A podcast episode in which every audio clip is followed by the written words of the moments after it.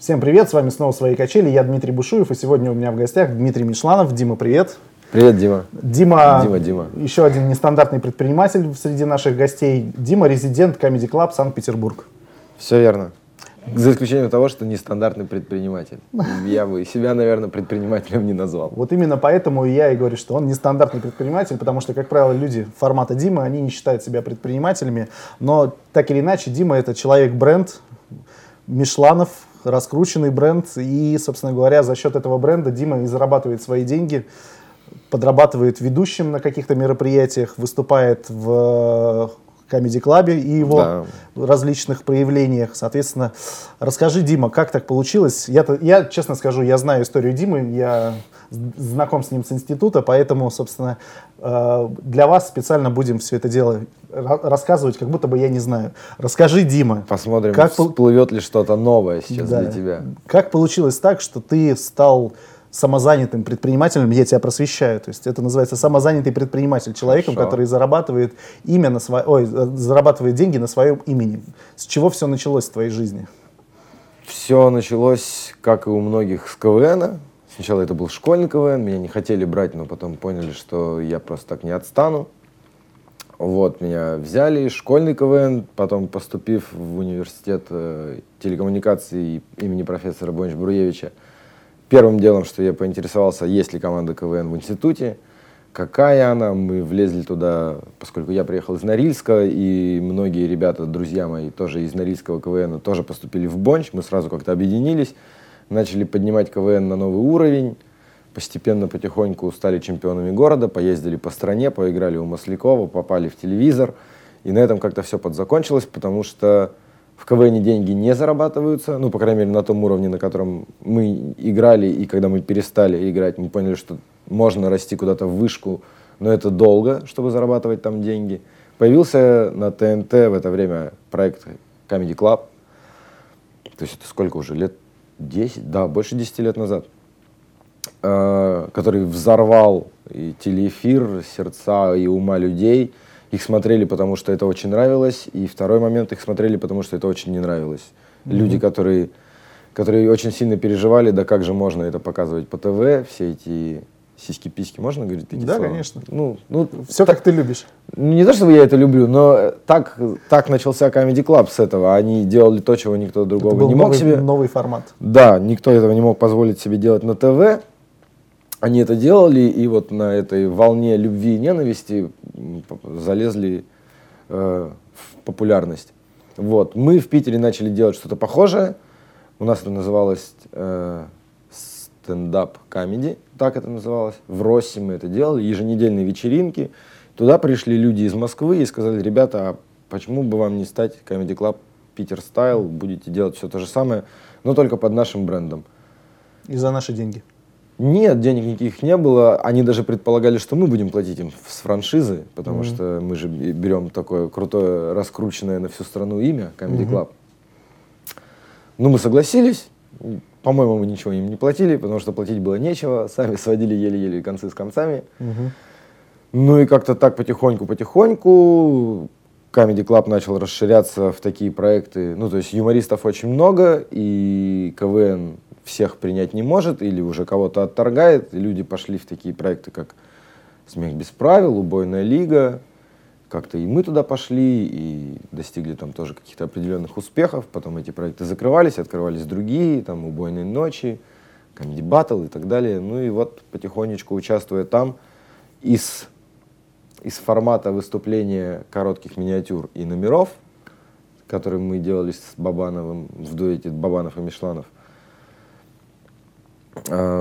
ну, потихонечку как-то я начал перерастать в то, что нужно быть еще и ведущим, потому Мгм. что а, заказывать выступления это не так часто люди хотят, а вести мероприятие нужно каждое мероприятие. Мгм.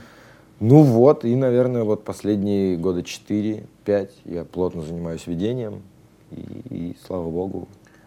То есть ты попал в Comedy Club, ну, в структуру Comedy Club еще до того, как э, поехал в Москву на ТНТ. Да, да. То есть пе- первые шаги были самостоятельными, потом они вас уже в виде готового продукта подобрали, Да, и вы, собственно, стали представлять их бренд.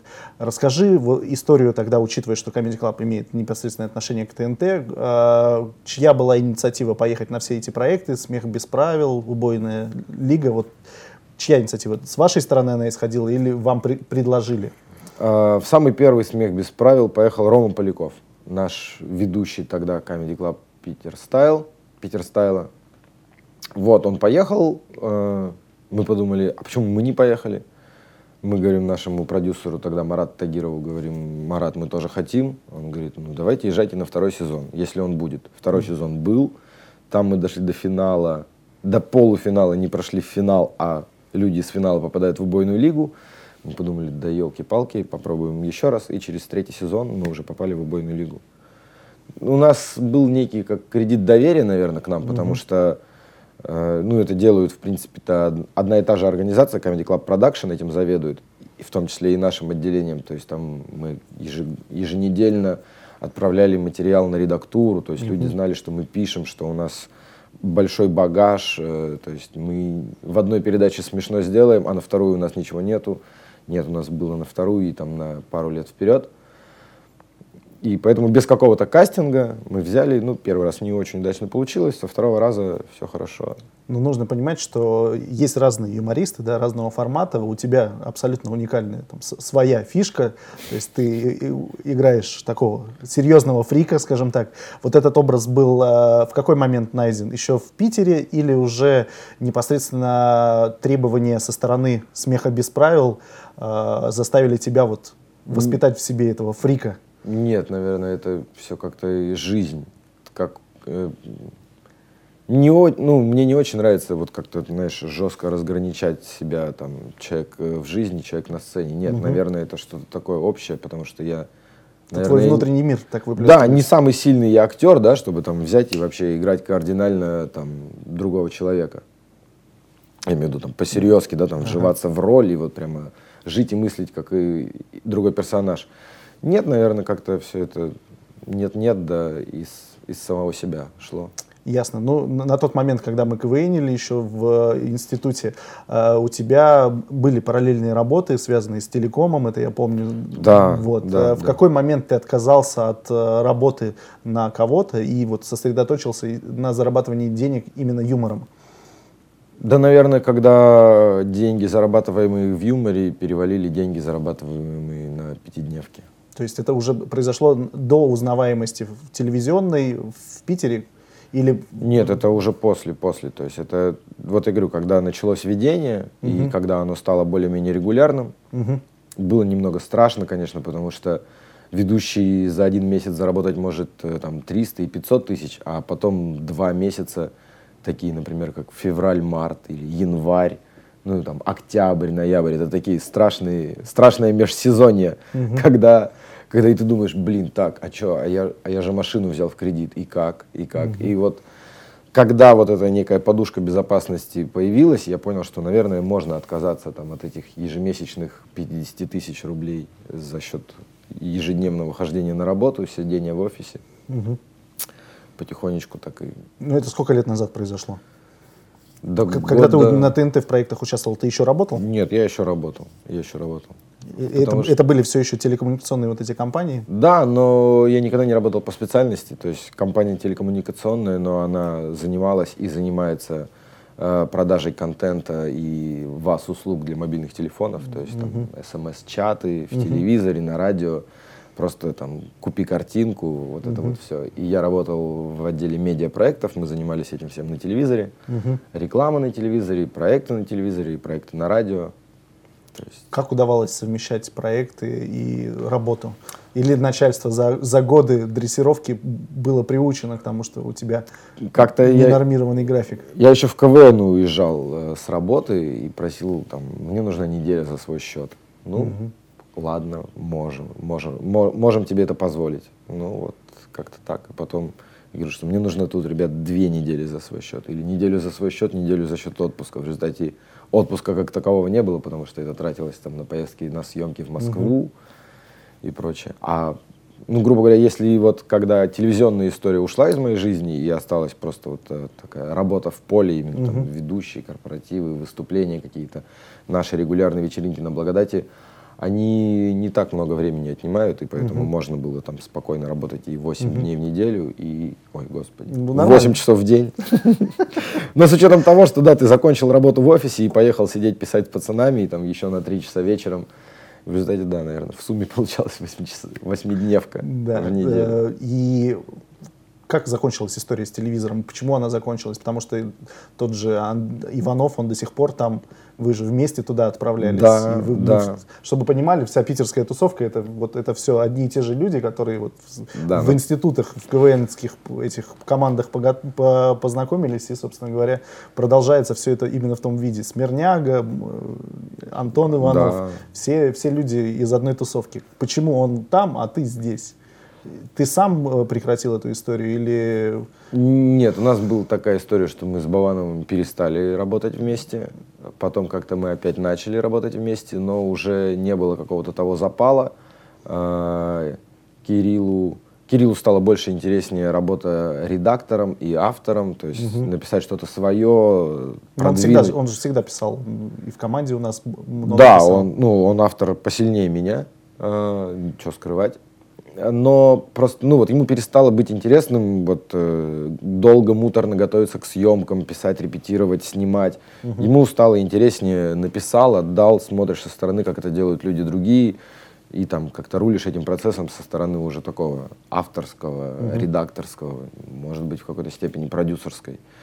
Вот. Но насколько я знаю, по-моему, пока ни один его проект, который вот именно он придумал, не запустился но во многих проектах он в качестве автора присутствует. Угу. Вот. Ясно. Ну и и вот... а, мне самостоятельно было тяжело писать. Я вообще всегда думал, что я один ни за что никогда не напишу. Мне нужен кто-то с кем-то. Сейчас это немножко по-другому я стал себе представлять, потому что поступило там какое-то задание, например, написать сценарий для большой премии там дорожного радио, по-моему, новогодний. Угу. Я подумал, ну вот так вот, сейчас я попробую, посижу, посижу. Вроде что-то стало получаться, стал отправлять. Они говорят, ха-ха, смешно, давай продолжай. Я подумал, о, ну нормально, значит, в принципе, могу писать один. Uh-huh. Но, но сейчас уже не так много времени. Uh-huh. То есть для того, чтобы быть в телевизоре, это нужно прям очень много писать, очень много работы. У меня на это вот не хватает времени в силу занятости там, семьи. Я ну, не могу я так вот прям. Ну, то есть вот Бандерас, например, он дома не живет там 2-3 недели в месяц, потому что они в Москве на съемках, угу. в Москве на писанине, еще что-то. Мне кажется, я бы так не смог, поэтому вот не хватило меня усидчивости, талантливости угу. и авторская работа для того, чтобы задержаться в телевизоре. Ну, для тебя это пройденный этап, о котором ты не жалеешь в любом случае. Нет, конечно, это, это было прекрасно, это было здорово, Как весело. вообще вот эти появления на экране сказались на популярности? Понятно, что в Питере там э, даже тот же Comedy Club Питер Стайл имел какой-то свой круг э, зрителей, который знал тебя, но это было все ограничено вот этими людьми, которые приходили на ваши мероприятия, и да. это была некая тусовка в любом случае. Э, как сказалось появление на телевизоре на вот на том, как на тебя люди стали реагировать на улице? Да ну, ну узнавание, иногда приятно, иногда не очень, там, в силу какой-то назойливости или mm-hmm. неадекватности. Ну, в целом, вот, да, что типа, о, а это же ты? Я говорю, да, скорее всего, это же я. Здорово, здорово. Ясно. То есть э, уже в тот момент э, ты начал использовать э, свалившуюся популярность, и ты уже в тот момент начал пытаться вести что-то или как? Нет, тогда мы только выступали, вот когда мы были в убойке, там, в убойной ночи, тогда мы только выступали, потому что еще ну, у нас амплуа было, мы миниатюры показывали, mm-hmm. и мы всегда говорили от образа каких-то персонажей. То есть человек, который выходит с монологом, он рассказывает шутки, и он, грубо говорит, вот это я, там, Гена Петров, и вот я вот так вот разговариваю. И люди думают, ну вот он нормально разговаривает, мы его и возьмем. А этот что? Этот то орет, то играет бабушку, то алкаша, то бомжа. Как он будет говорить в микрофон на нашей свадьбе, ну, непонятно. И поэтому вот миниатюрщиком попасть в видение, это нужно там, человек, на встречах и путем сарафанного радио донести до людей, что, ребят, я нормальный, я могу разговаривать, я человек с палкой, отлично поговорю на вашем миропро, все будут довольны. Сегодня мы тебе помогаем в этом, донести до людей правду. Да, да. Ну, потому что вот то, что я говорил, да, что Comedy Club в свое время произвел фурор такой взорвавшейся грязной бомбы, назовем ее так. Потом появилась на цензуре, на, цензура на ТВ в том плане, что эти слова нельзя, это вообще вообще нельзя, а, и запикивать можно только вообще все слово целиком, и иногда даже ты не совсем понимаешь, что имелось в виду. И, в принципе-то, ребята повзрослели, и Comedy Club уже сейчас не такой пошлый, не такой грязный, каким он был на, на заре. Шла провокация. Да, не такой провокационный стал, потому что, ну, уже взрослое... Уже имя есть. Да, взрослое шоу. Есть. А у людей в голове это до сих пор осталось, что Comedy Club это все равно такая ни, ниже, ниже пояса тематика для юмора. У и... нас в команде было, была отдельная папочка для таких шуток. Помнишь, как она называлась? Э, КГВ. Да, да, КГВ, кровь, говно, волосы. Да. да. Ну, все в КВН, все, что нельзя показывать на сцене, это попадало в разряд э, неприятных вещей, такие как кровь, говно и волосы. Да, да вот, соответственно, это все ушло из Comedy Club. Окей, а когда случилось первое мероприятие, которое ты провел? И, и провел ли ты его сразу сам или были какие-то напарники? Слушай, наверное, одно из первых мероприятий, это я провел свадьбу своего одноклассника. Я вообще не понимал, что делать и что я делаю. То есть сам я за это время был там на двух-трех свадьбах, на которых мне понравилось, как ведут люди.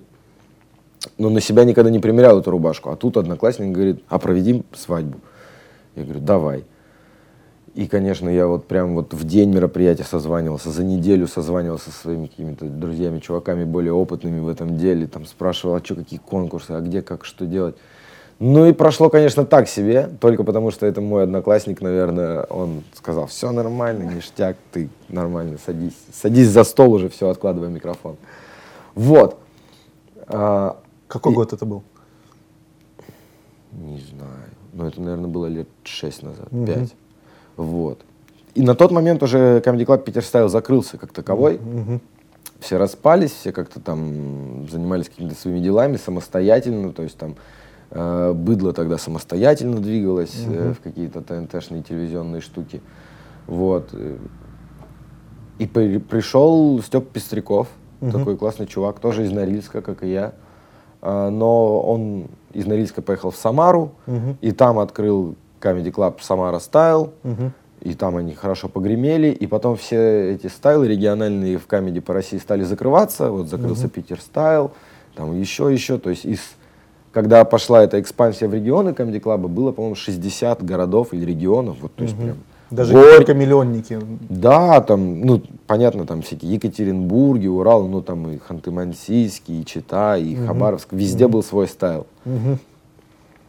А, и Степа подумал, ну что, вот в Самаре я уже всего достиг, а здесь Петербург освободился. Угу. Он поехал в Петербург и создал Comedy Club Санкт-Петербург.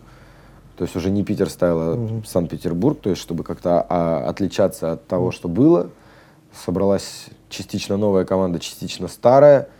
И как-то с новыми силами все это заиграло, загудело. Мы со Степой очень хорошо поладили. Сейчас я могу с уверенностью сказать, что это мой очень хороший друг. Угу. И я стал вести с ним. То есть угу. он в Самаре отвел там за миллион мероприятий. У него там их в неделю было 4-5 штук. Он был очень востребованным, с огромным опытом приехав в Питер, он стал подтягивать меня, что типа мне одному впадло вести, давай вдвоем. Угу. И вот так вот я набрался опыта, и потом в какой-то момент Степа говорит, мне все меньше и меньше это интересно, мне интересно заниматься продюсированием, то есть э, вот то, что быдло в составе уже, плюс Илья Соболев, угу. и теперь это трио Смирнов, Иванов, Соболев на ТВ, это большая его заслуга помимо заслуги ребят, которые писали, писали. Угу. Это его заслуга. Сейчас Кукота и Чехов на телевизоре выиграли Comedy Battle в том году, в этом году они резиденты Comedy Club. Угу. Это тоже его заслуга. Женя Синяков, это тоже его заслуга. То есть сейчас вот у нас на телевизоре так вот в более-менее постоянном формате мелькают четыре юнита. Угу. Это там в стендапе и в Club. Это Степина заслуга. И вообще вот это развитие такая, знаешь, кузница кадров угу. для комедий батла. То есть вот прошлый год, комедий батл последний сезон, закончился тем, что в финале из там, 11 или 10 человек 6 там, или 7 были из Санкт-Петербурга. Ну, это круто. И да, это, здорово. Это вот во многом его заслуга. И поэтому он говорит, что мне все меньше интересно вести, давай делай это сам. И Ну и как-то вот... И люди уже знают, что типа, а, Мишланов с Пестряковым вели, мы помним, как это было, это было здорово. Степа не может, ну ладно, пусть Мишланов один. Окей, а сейчас основную прибыль для тебя приносят именно мероприятия или именно Comedy Club Санкт-Петербург? Comedy Club Санкт-Петербург в силу того, что вот очень многие люди в телевизоре и очень много там времени уделяется, вот, то есть для того, чтобы снять пул передач там на месяц там, или на два месяца обычно снимается, то есть 8 передач там по, по одной на неделю, это тратится там трех до четырех недель. С- Начинается заезд, подготовка авторская, потом разъехались, потом опять собрались, еще пописали, потом разъехались, опять собрались, пописали, поснимали. Вот, и в Питере не собраться для того, чтобы устроить нормальную полноценную вечеринку на фрегате Благодать. Раньше мы у нас были, еще в Питер стали, это были еженедельные вечеринки. Потом эти были, это были вечеринки раз в две недели, а потом это были вечеринки вот по факту, когда у нас на субботу есть все здесь. И вот после Нового года у нас было, будет третья вечеринка, она же будет закрытием. А было такое, что у нас была вечеринка открытия сезона, а потом была сразу вечеринка закрытия сезона. Потому что не собраться. Поэтому выступления Comedy Club как такового они перестали, ну, то есть они, они никогда не приносили много денег, потому что там с билета, и это было скорее, скорее имиджевое мероприятие, направленное на то, чтобы Раскрутку. лишний раз напомнить о себе, позвать каких-то друзей, партнеров, с которыми мы еще не работали, показать, какие мы классные, чтобы они захотели с нами работать. Как бы, потому что все же слышали, но многие вообще не знают, что вот мы сейчас сталкиваемся с тем, что многие агентства по организации мероприятий, свадеб и там корпоративов не знают о том, что Comedy Club ведут. Они знают, что Comedy Club могут приехать выступить, потому что все это видели по телевизору. А то, что практически каждый из этих людей может быть человеком с палкой на мероприятии, палка я называю микрофон, Ага. э, об этом не знают. Или если знают, то боятся, что это будет все Чернуха. вот, да, на таком уровне, который там будет маму невесты называть «Эй, вы, женщина, идите сюда». Вот, и вот мы сейчас с этим боремся, то есть мы зовем показать, что мы Петербург, и мы Comedy Club Санкт-Петербург, мы интеллигентные, мы все воспитанные, мы все умеем хорошо, красиво говорить. Мы... Главная наша отличительная черта, что мы умеем импровизировать, что мы можем сходу уйти в какую-то шутку, не которая когда-то была придумана и из программы в программу катается. То есть сейчас, общаясь с агентствами, мы сталкиваемся с тем, что они нам говорят, что да, хороший ведущий, классный, у него весело, но вот я у него, типа, с ним проработала 3-4 свадьбы, и я слышу одни и те же шутки. То есть гости думают, ух ты, как здорово он шутит, а он шутит это все уже из заготовленной программы, грубо говоря. И говорит, а вот у вас интересно, то есть у вас по-другому, у вас... Нет, есть, конечно, такие домашние заготовки, я не буду скрывать, ну, типа, зачем Это отказываться от того, что... Уже выстрелило. Да, что всегда заходит смешно, и ты знаешь, ну, там, можно так, причем сказать ее так, как будто она только что родилась, и это здорово. Но очень многое реально рождается по ходу. Ну, то есть, когда я знакомлюсь с человеком, спрашиваю, как его зовут, кем он занимает, чем он занимается, его должность, э, кем он приходится там виновнику торжества. И вот исходя из этого мы сразу с ним шутим вживую. Ну, это здорово. Да, здорово. Сколько сейчас мероприятий в год ты проводишь? Воу, я так не считал. Не Даже считал. приблизительно не можешь. Я не знаю. Максимум мероприятий, там, я не знаю, в неделю, которые ты проводил, было такое, что в неделю, оп, 7 дней. А, Вот я могу так сказать. Есть а, разный сегмент ведущих. Мы, когда в том году начали изучать этот рынок, мы звони- звонили по какому-то объявлению, знаешь, ведущие на свадьбу ВКонтакте. Первая же группа вылезает, там какой-то дуэт ведущих. Я звоню, говорю, парни, что вы делаете? Мы делаем, я как, как заказчик, как клиент потенциальный звоню им. Они мне рассказывают, насколько у них все круто. У них там четыре шоу с переодеваниями, у них пародия на игру, кто хочет стать миллионером, наша Раша, они там берут гостя, сам он и гость переодеваются в Джамшуда и еще кого-то. Еще один из гостей превращается в начальники. И вот он прям рассказывает, рассказывает, и все это длится чуть ли не 6-7 часов. Вот у них программа такая. А сколько стоит? 25 тысяч рублей. Я говорю, так, а за шоу или за виду, или там за диджея? Нет, нет, в это все входит, плюс еще музыка, свет, э, дым машина, пузыри. Мы думаем, ну ничего себе. И вот люди в таком ценовом сегменте работают 8 дней в неделю. То есть у них каждый день свадьба. Мы решили, что мы до такого не хотим опускаться, мы хотим остаться на каком-то не то чтобы это премиум сегмент, а такой вот средний ценовой сегмент, Мгм. порядка 50 тысяч за мероприятие стоит у нас ведение основной массы. Ну, то есть там есть от 40, Мгм. ну, плюс мы придерживаемся такой позиции, что если работы нету в этот день, ну, то мы можем там подвинуться, да, в меньшую сторону, то есть по мне так лучше поработать за меньшие деньги, чем не поработать вообще. Согласен. Вот. Э, Ну вот в среднем, грубо говоря, от 40 и там до over 150, потому что есть люди там, как- такие как Соболев, он, понятное дело, что ведет за побольше. А, и все делится, наверное, на сезоны. То есть э, летом это 2-3 мероприятия в неделю у нас, и ну, нам кажется, это так очень круто. А есть ведущие свадебные, которых два мероприятия в неделю это очень плохая неделя. Ну, то есть вот если у него в июле в неделю две свадьбы, то он прям понимает, что он где-то что-то не доработал, и все очень плохо. Вот. Сейчас мы хотим достичь того уровня, чтобы было там 3-4 мероприятия в неделю стандартно в сезон. Мгм. Вот. А так есть, конечно, пиковые нагрузки. Это вот начиная с, там, с июня, с начала мая, ой, с, с конца мая и там по середину сентября. Это такой плотный свадебный сезон. И декабрь, конечно. Декабрь это начиная где-то с 20-х чисел практически каждый день. корпоративы. Да, идет такой чес по ресторанам. Ну и заканчивается все это новогодней ночью. Мгм. И точка, и точка, и потом кто куда.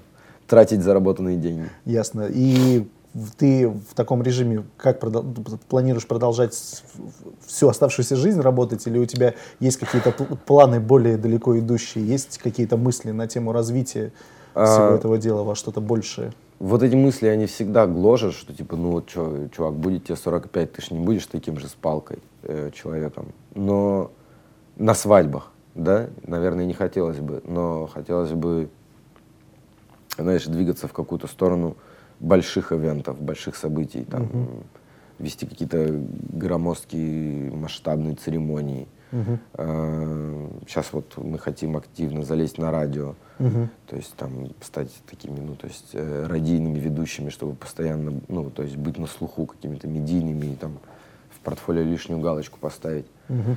Вот, то есть в этом направлении ведется работа, плюс хочу тоже сейчас чуть больше под- отдавать себя в наш офис камеди в том плане, чтобы брать какие-то административные там части. Сейчас так получилось, что есть э, руководство офиса, есть менеджмент офиса, есть э, вот эта когорта ведущих, э, которые рабочие лошадки, грубо говоря, которые работают в поле. И так вот сейчас как-то так выстраиваются у нас отношения, что я некое такое коммуникационное звено между творчеством в плане работы и ведения и вот административной частью офиса. Мгм. То есть вот посмотрим, может быть, даже меня возьмут в штат, и я буду числиться в офисе сотрудником и буду работать на дядю. С трудовой книжкой. Да, да, обязательно. Ясно. Ну, подходит к концу наш выпуск. Э, Совет ребятам, которые, может быть, занимаются тоже с- с- самозанятым предпринимательством, да, может, ведут какие-то мероприятия или хотят вести. Не надо этого делать. Зачем нам конкуренция? Да нет, э, смотрите, нужно это делать, если это в кайф. То есть есть, ну и вот я замечал там, что когда ведущий работает из-под палки, или он чувствует, что это не совсем его, мне кажется, этим не нужно тогда заниматься. Нужно заниматься обязательно тем, что приносит радость. Для меня вот э, таким самым классным моментом мероприятия, когда вот я выдыхаю с облегчением, и я вижу счастливые лица гостей, это когда там заказчик или просто гости, там где-то в перерыве, да, там еще мероприятие не кончилось, но там перекур, пауза, и где-то мы на улице пересекаемся, они подходят, жмут руку и говорят, спасибо, прям очень весело, мы не ожидали, очень круто. Или когда в конце, там, не знаю, при, при отдаче гонорара или еще что-то, тоже там та же невеста или жених говорят, что, блин, спасибо, мы вообще не ожидали. То есть, ну, мы думали, что, ну, будет хорошо, но что будет прямо вот так вот, помимо хорошо, еще и весело, вот это самое главное. То есть, вот для меня показатель хорошего мероприятия, это когда людям было весело. Здорово. Но, как выясняется, это, оказывается, немногим нужно. Многие этого боятся. То есть, представляешь, вот люди хотят, чтобы было просто вот так вот ровно. Всегда было хорошо, торжественно и пафосно, вне зависимости там начала этого мероприятия или это уже пятый час пьяных танцев. Мгм. Но все равно, чтобы вот ведущий был такой это не мои люди. Это я не- с такими, нас, да, с такими я... Мы как-то в процессе встречи предварительной перед заказом понимаем, что нет, мы, наверное, не подходим друг к другу. Ясно. У нас в гостях был очень интересный самозанятый предприниматель. Ты должен знать теперь Все, это. я теперь Да. поставлю себя в Да. контакте статус. Дима Мишланов, спасибо большое, что Спасибо нашел большое, время. Спасибо, что пригласили. Вы ставьте лайки, делайте репосты и всем пока. Пока.